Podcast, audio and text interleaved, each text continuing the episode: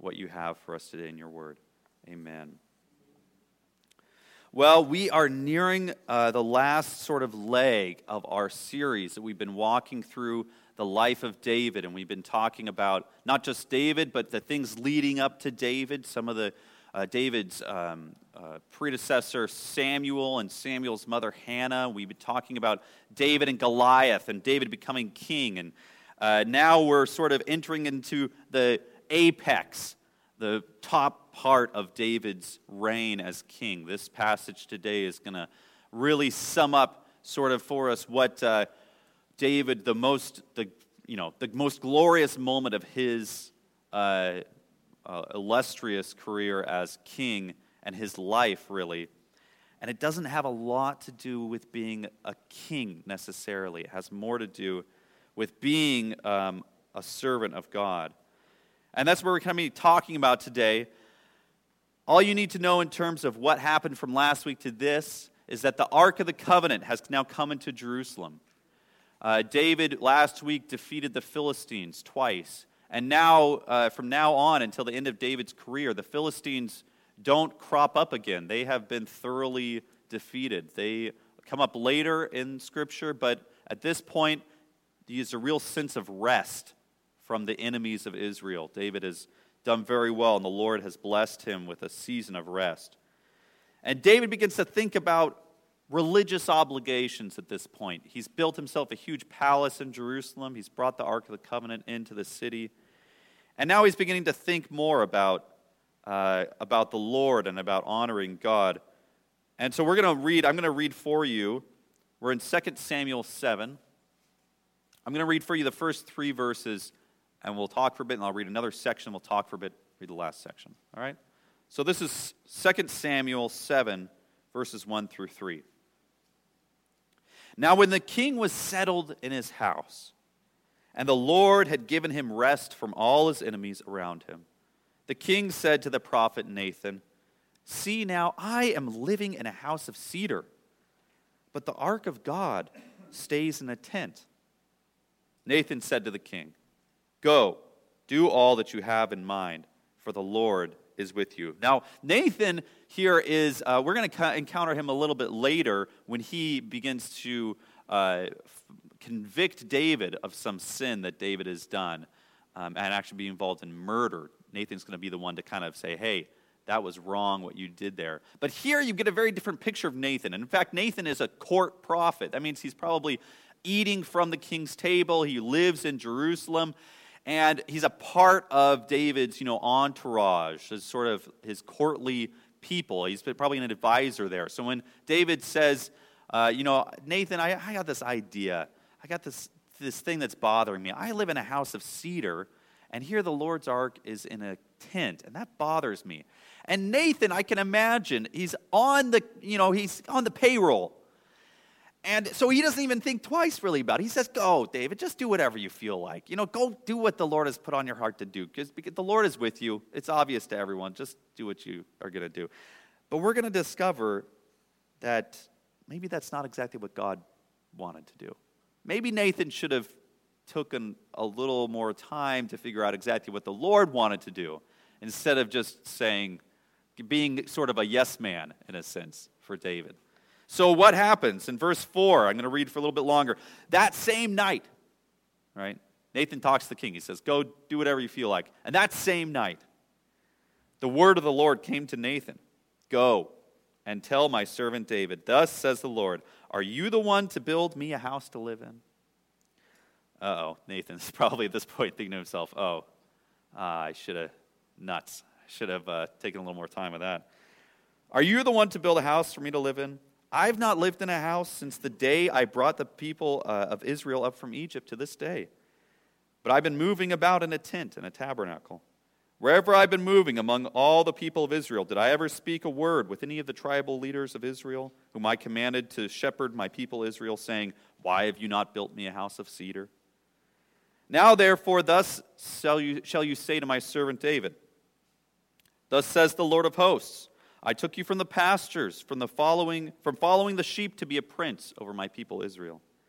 And I have been with you wherever you went, and have cut off from all your enemies from before you.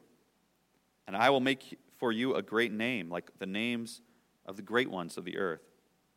And I will appoint a place for my people Israel, and I will plant them, so that they may live in their own place and be disturbed no more. And evildoers shall afflict them no more, as formerly. From the time that I appointed judges over my people Israel, uh, uh sorry, uh, evildoers shall afflict them no more formally from the time that I appointed judges over my people Israel, and I will give the rest from all your enemies. Let's pause there. So there's two ways that you can sort of look at this, right? There's one way where God is sort of saying to David, Oh, wow, David, you know, I really appreciate the offer. That's very kind of you uh, to think of me. And I just, you know, it's like one of those things where you're like, oh, you know what? I, I'm gonna, I'm gonna bless you. No, you know, I'm gonna plant you. I'm gonna plant you. You're, you're being so nice to me, and I just feel like I want to plant you. I'm the one who should be blessing you, really. I'm the God. I should be blessing you. I mean, here you are coming to me with this great idea for a house, and it's awesome. But I just, I want to be blessing you for a bit. So that's one way that you can kind of look at what God's doing here. There's a second way that I kind of think is maybe more in line, where God is basically saying, huh? Wait, no, you're gonna you're gonna build me a house, like to live in, like I'm gonna have a door and a roof, so I can sleep at night. Like what? Um, and so it's with that idea that I want to reread this passage, the way that I feel like in my mind I hear God saying it. Okay, so here he goes. That same night, the word of the Lord came to Nathan Go and tell my servant David, Thus says the Lord. Are you the one to build me a house to live in? I have not lived in a house since I brought the people of Israel up out of Egypt to this day, and I've been moving about in a tent and a tabernacle. Wherever I have moved among all the people of Israel, did I ever speak a word with any of the tribal leaders of Israel, whom, by the way, I have commanded to shepherd my people Israel, saying, why have you not built me a house of cedar? Now, therefore, thus you shall say to my servant David, Thus says the Lord of hosts, I took you from the pasture, from following the sheep, to be prince over my people, Israel. And I have been with you wherever you have gone, and I have cut off from your enemies before you.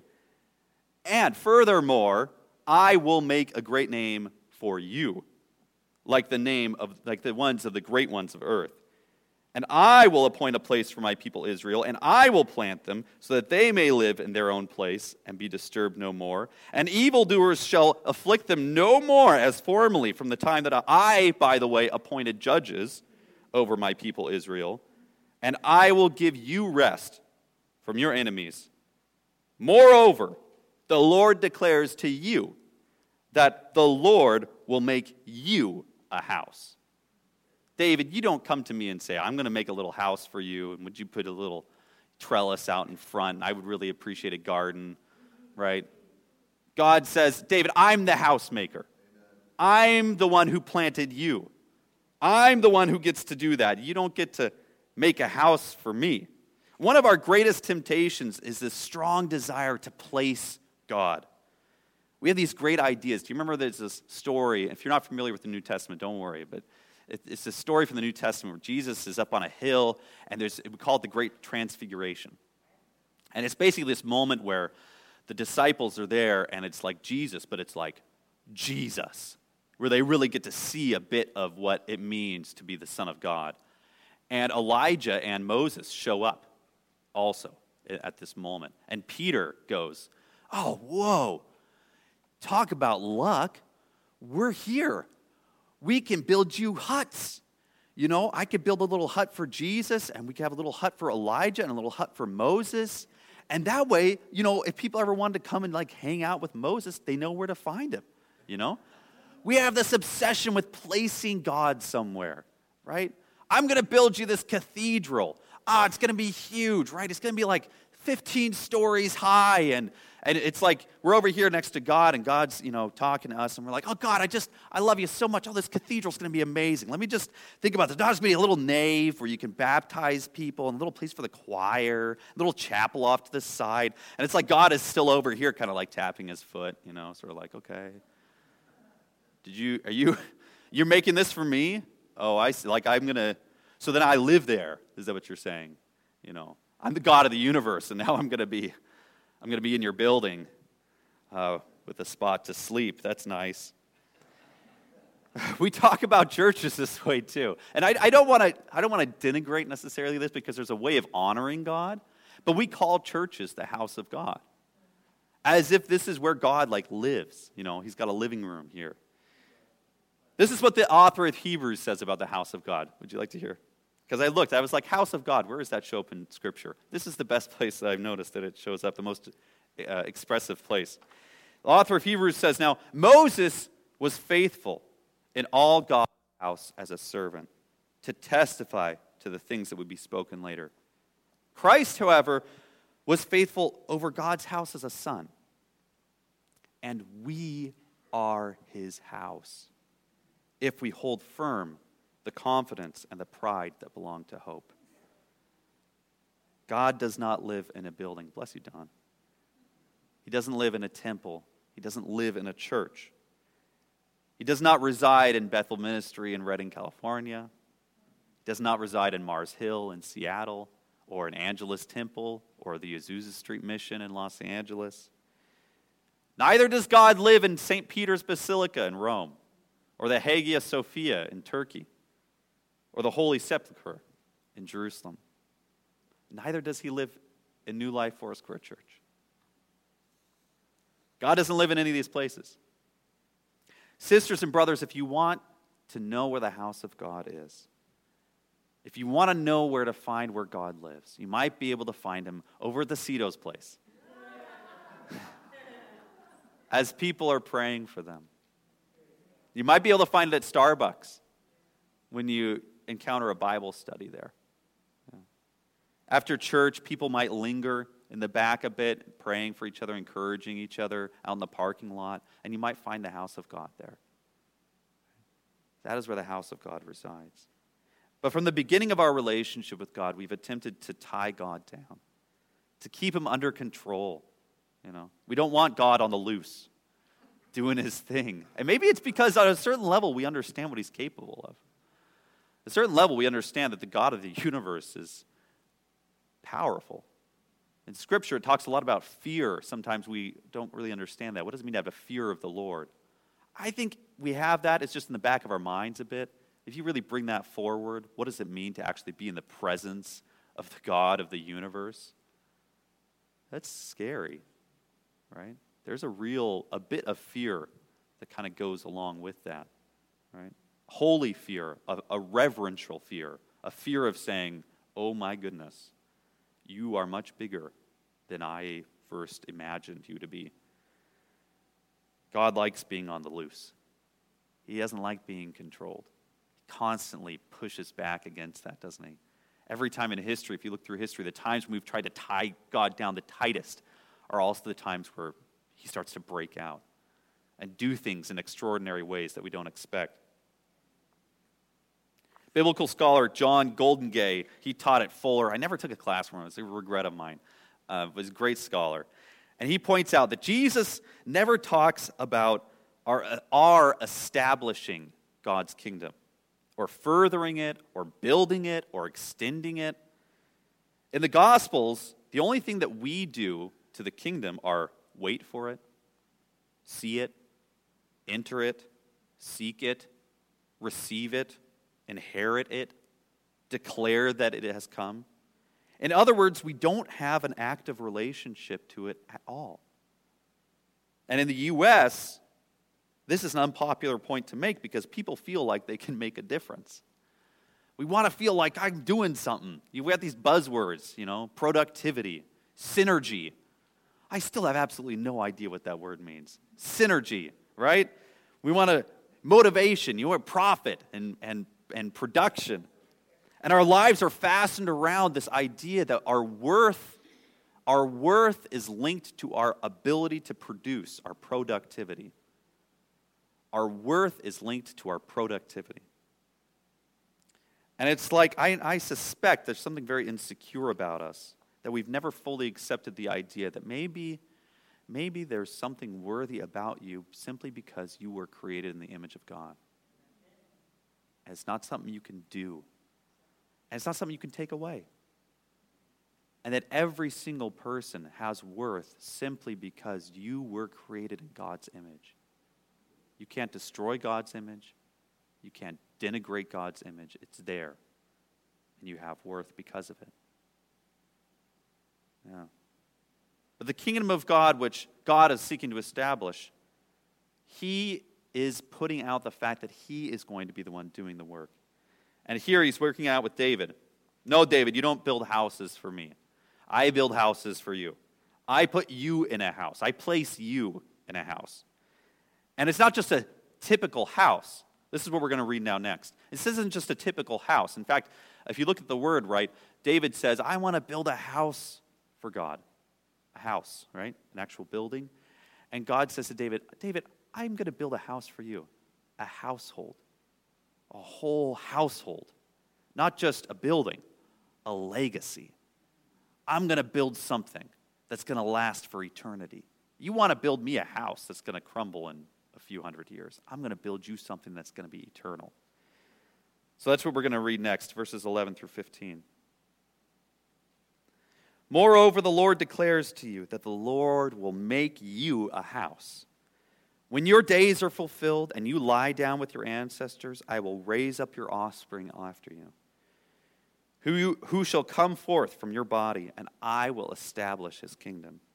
He shall build a house for my name and I will establish the throne of his kingdom forever. I will be a father to him, and he shall be a son to me. When he commits iniquity, I will punish him with a rod such as mortals use, with blows inflicted by human beings. But I will not take my steadfast love from him, as I took it from Saul, whom I put away before you. Your house and your kingdom shall be made sure forever before me. Your throne shall be established forever. In accordance with all the words of this vision, this is what Nathan told David. Now, here's this very interesting, and I want to point out something very interesting here in verse 13. God says to David, Your son, and is actually talking about Solomon at this time, your son, the one who's going to come after you and be king after you, he's going to build me a house. Now, isn't that funny? Now, here's God, right? And I, I want to point this out also with the monarchy, with the whole idea of a king, right? The people come to God, they say, Oh, God, we want a king. And God says, I don't want to give you a king. Why would you want to have a king? Here's what a king's going to do to you. And furthermore, you having a king means you're rejecting me as king. All right? But then God says, All right, fine. You want a king? I'll give you a king. Here's a king.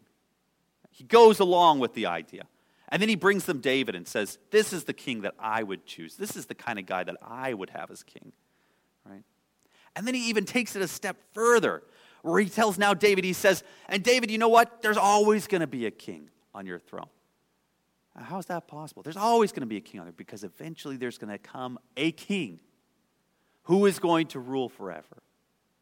So we come to God with this idea oh, God, I want a king. And God's like, I don't want to give you a king, but I'll run around with your idea a little bit. Okay, let's see where this takes us. Here's what kingship is. Here's, let's, let's work with this idea. It's the same thing with a house. Oh, God, I want to build you a house. And God's like, why would you want to build me a house? I don't need a house. Have I ever asked for a house before? Do I need a house? Okay, I'll tell you what. You build me a house. Solomon's going to build me a house. I don't want you to build me a house. I'll have Solomon build me a house, and we'll see what happens. We'll see what happens with a temple. We'll go along with that for a bit. Because ultimately, there's going to be a house that's established in the hearts of people. You want a king? Sure, fine. Let's try a king for a little bit. Because ultimately, I know there's going to be a king that's going to rule forever. You want a house? Okay, fine. Build me a house. Do what you want to do. Because ultimately, a house is going to be created in you. And it's amazing to me that God goes along with us, doesn't He? Man, sometimes I feel like we spend so much time trying to discern oh, what's the will of God in this situation? What's the will of God in this situation? Guys, I some of the times in my life where I've lived out what I thought was the will of God, and I look back on it and I'm like, man, that was a really silly idea. Why would I ever, ever thought that God would have? But then God uses it anyways, in spite of me. He, he goes along with it in spite of me. Because ultimately, he cares more about me. This we talked about last week. He contends more for you than he does even for your vision of what the future should be like. He's gunning for us. So here we have God telling David, David, your son's going to make me a house. And furthermore, he says, I'm going to make a covenant with. This is a covenant. This is called the Davidic covenant, if you want to know what the name of it is. And a covenant is essentially a, the foundation of a deep and committed relationship between God and humanity. In verse 15, he says, I will not take my steadfast love from him, from your offspring, as I took it from Saul. Your house and your kingdom shall be made forever sure before me. Old Testament scholar Walter Brueggemann, who we're going to read a little prayer from him later, he called this section the dramatic and theological center of the entire Samuel corpus. In fact, he says it's one of the most crucial texts in the Old Testament for our faith. Because here God makes a covenant with David, the foundation of which is deep and it's all one sided. I'm going to make a house for you. I'm going to establish your line, David. You don't have to do anything about this.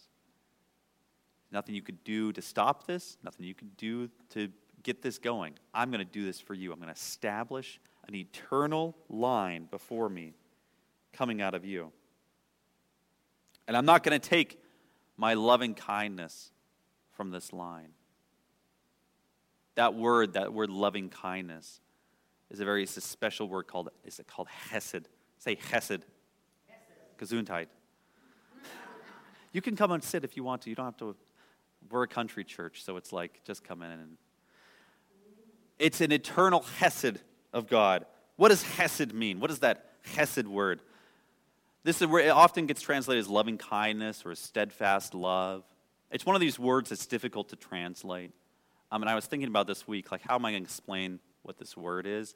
And the best illustration I could come up with was uh, if you've ever held an infant, we, we have a little girl and we had a little boy. Now he's like a little man. Um, but if you've ever held an infant child, it doesn't even have to be yours. And, and um, if you've ever had them fall asleep in your arms, and as they're falling asleep and they're just lying there and they're just like, you know, out of it, and you're just looking at this baby and you're just the love that is pouring from you into this sleeping child and you realize i've had this moment a few times recently you realize i would do anything for this child. There this child could be an evil could turn out to be such an evil person but this love i can't this is just too much for me and it's almost like it's it overwhelms you that's the beginning of what Hesed is. That's the beginning of what Hesed is. Right? Because our love, ultimately, our human love, human commitments are, are uh, finite. They're going to end eventually. If they don't get destroyed through sin, they, they leave with death. Know, that's why when we marry people, we say, till death do you part, right? Like that's, that ends our, our, the ability of us to give love on earth. But for God, his hesed, his love, that sort of commitment is everlasting. It's as everlasting as God is everlasting. It's as deep as God is deep and as wide as God is wide. Right? It's this constant and continual and eternal love. The psalmist says, Your throne is built on righteousness and justice. Loyal love and faithfulness stand before you. So, here in verse 16, God says to David, Your house and your kingdom shall be made sure before me, your throne shall be established forever. Just like God has the responsibility of planting David, so the faithful, loving kindness of God goes out for all of eternity. Now, this scene, this moment, this covenant, reading this becomes even more dramatic if you understand a bit of the history behind this particular section of Scripture. Just like the Gospels were written down not during the moment, right? So people weren't taking notes, but after Jesus had died and was resurrected, then the Gospel writers said, I'm going to write this out and write out this story, right? Even still, this Davidic covenant, this whole story of Samuel, uh, was most likely perhaps taken some written some notes given orally for a while but when it was actually put together and kind of all brought into one place and like this is samuel scholars believe that it was a few uh, hundred years later not during david's lifetime in fact probably it was put together after the babylonians had taken judah out of israel right? imagine encountering this phrase while you're living in Babylon. Right? And what happened when, they, Judah, when Judah was taken out of Israel by the Babylonians? They took the last king with them, and he died in Babylon. You can read about that at the end of 2 Kings. What would it be like to read this? You know the last king is dead. You know you're in Babylon. You're in exile. What does it mean to write about God's eternal commitment to David after David's line has died? What does it mean to a people living in exile to read the words of the Lord who says, Your house and your kingdom shall be made forever before me, your throne shall be established forever? What does it mean? And I want to point this to you. What does it mean to you to read the words of Jesus who says, Lo, I am with you always to the end of the age. When your life doesn't appear like that, when you're lonely, what does it mean to read that? What does it mean to sing the words, When peace like a river attendeth my way, when sorrows like sea billows roll? Whatever my lot, thou hast taught me to say it is well, it is well with my soul. And I, you may be here today thinking about this and, and, and maybe even encountering this chesed, this idea of God's eternal and abiding love for the first time. And you may be thinking to yourself, that's something that I can think about, but it's not something that I feel right now. It's not something, this is not a part of my situation. I want to tell you, you're very much in company with the people who are putting this together, who are living in Babylon, who have already seen David's line end and wondering wondering will God be faithful here? Is God faithful here? Is God faithful in your life? Is God faithful to his promises? That question, again and again, it comes up to us. And absolutely, you've heard it from a few people here. Was God faithful here? Yes. Yes, he is. To encounter these words in a time of exile is the same as to sing, though Satan should buffet, though trials should come, let this blessed assurance control that Christ has regarded my helpless estate and hath shed his own blood for my soul.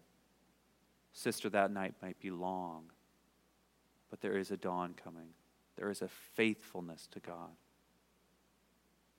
That dawn always comes right in the morning. Yeah.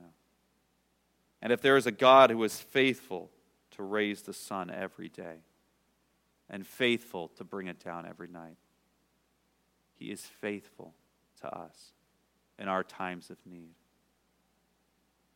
Brother, death might be knocking at your door, but hallelujah, we serve somebody who has already overcome death. There's somebody who's already passed through that.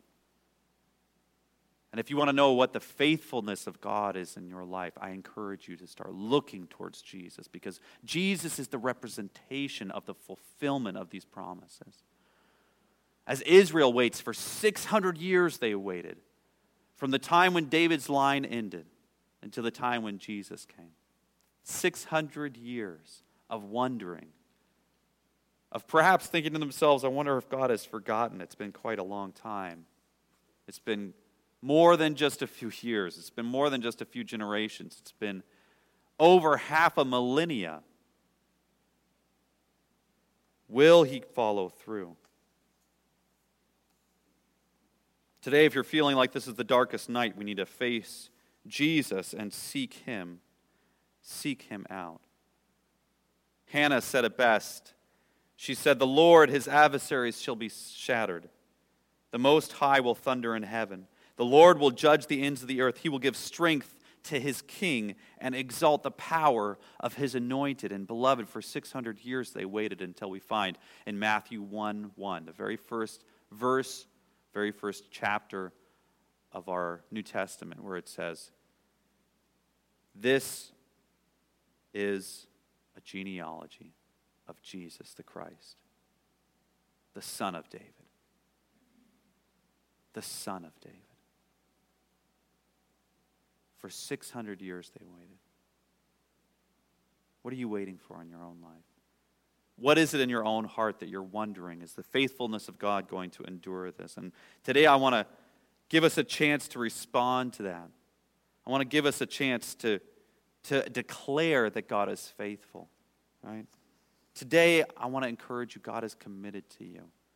I don't know who you are. I don't know where you're coming from. I know some of you a little bit better than others, but I don't know your heart. That's something that only God knows. But I want to tell you what I know for true, and that is that God is faithful.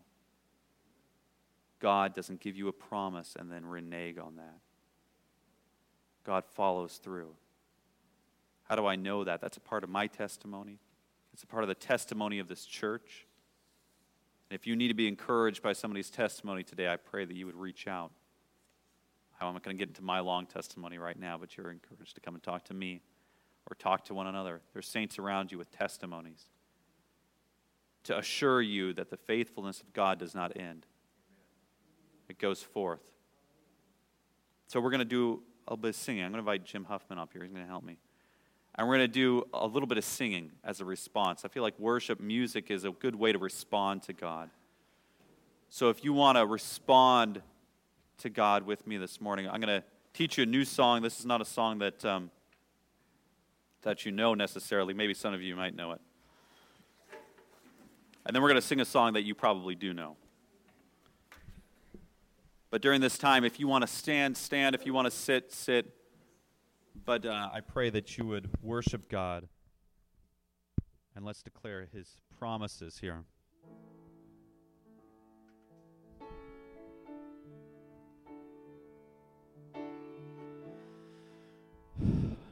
Father, we just come before you.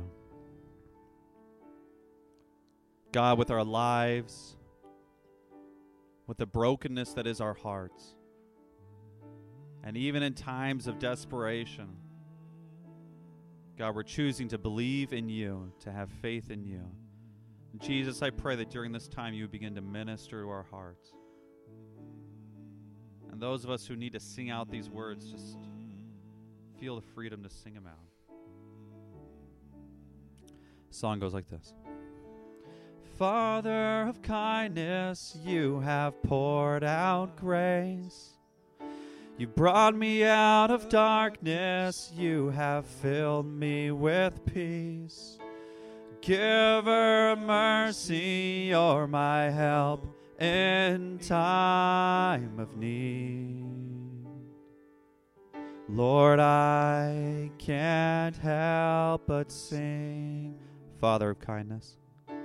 Father of kindness, you have poured out grace. You brought me out of darkness, you have filled me with peace.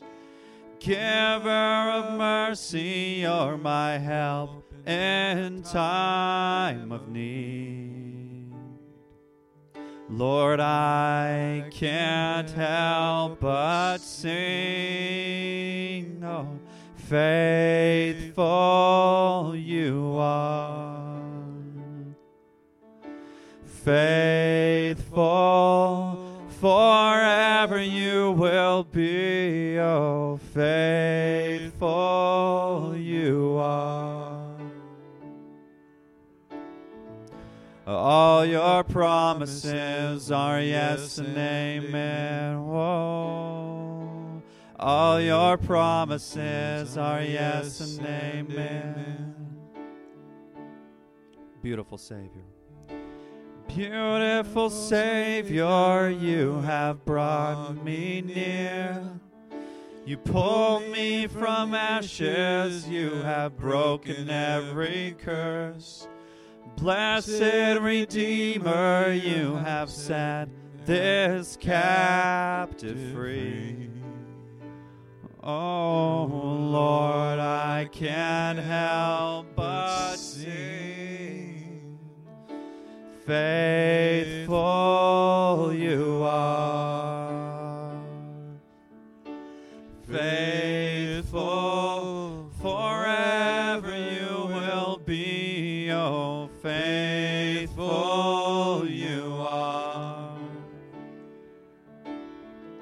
All your promises are yes and amen. Yeah.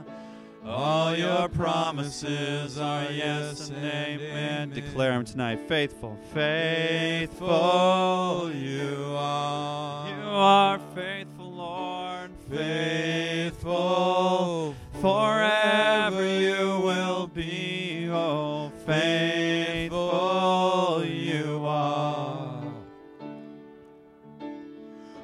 All your promises are yes and amen. Yeah. All your promises are yes and amen. I will rest in your promises. My confidence is your faithfulness. I will rest your promises. My confidence is your faithfulness.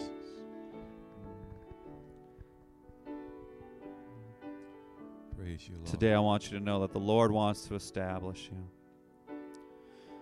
Earlier this morning, we had communion. And communion is all about acknowledging and realizing the goodness of salvation that God has already given us. And if you came this morning and you're like, you know, this is something that's new for me, even if you've been coming here for a while, I want you to know God wants to establish you. God is faithful.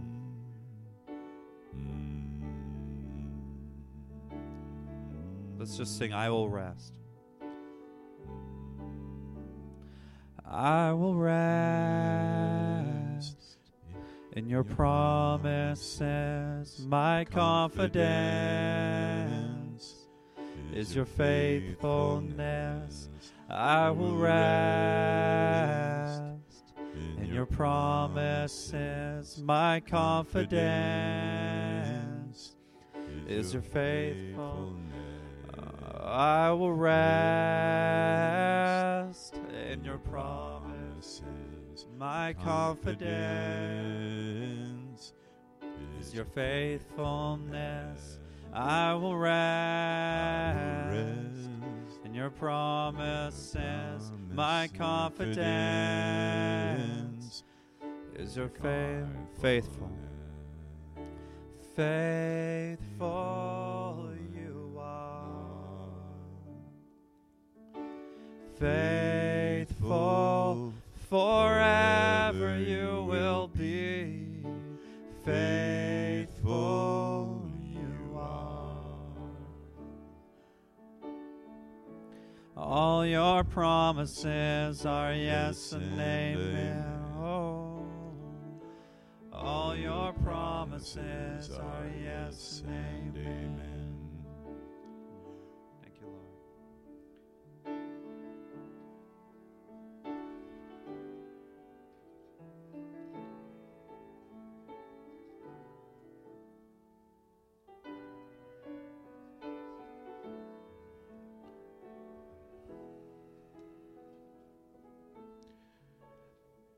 Can stand, and we're going to sing Great is Your Faithfulness.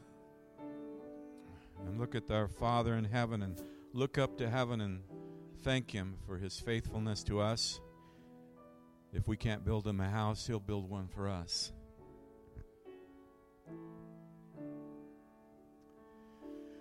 Great is thy faithfulness, O God my Father.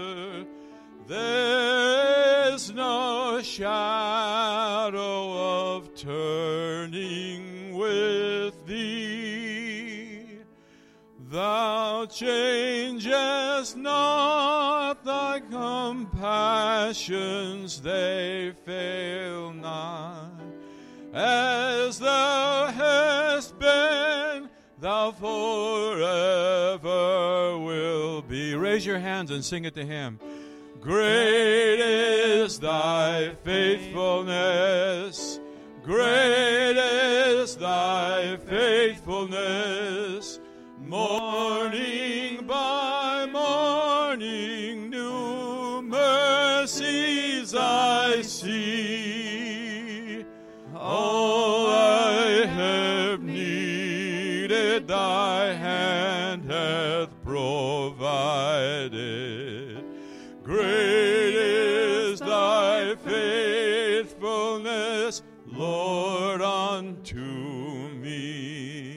all the seasons, summer and winter and springtime and harvest, sun, moon, and stars in their courses above. Join with all nature in manifold great faithfulness, mercy, and love. Sing it out. Great is thy faithfulness. Great is thy faithfulness. Morning by morning, new mercies I see. All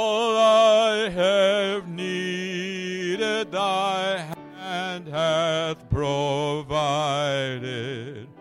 Great is thy faithfulness. Great is thy faith. I did it another time here. Great is thy faithfulness, Lord, unto me. Now we're going to ask, we're going to thank Him for pardoning us for our sin. Hmm. Pardon for sin and a peace that endureth. Thine own dear presence to cheer and to guide, strength for today and bright hope for tomorrow.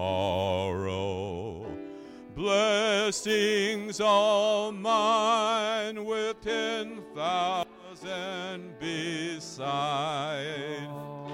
Great is thy faithfulness. Great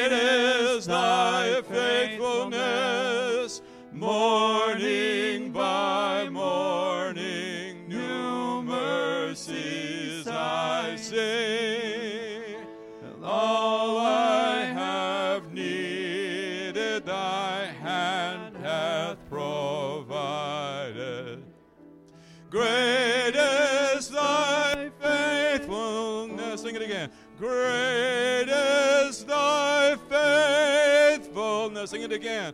Great is thy faithfulness, Lord, unto me. Give the Lord a hand Amen. clap.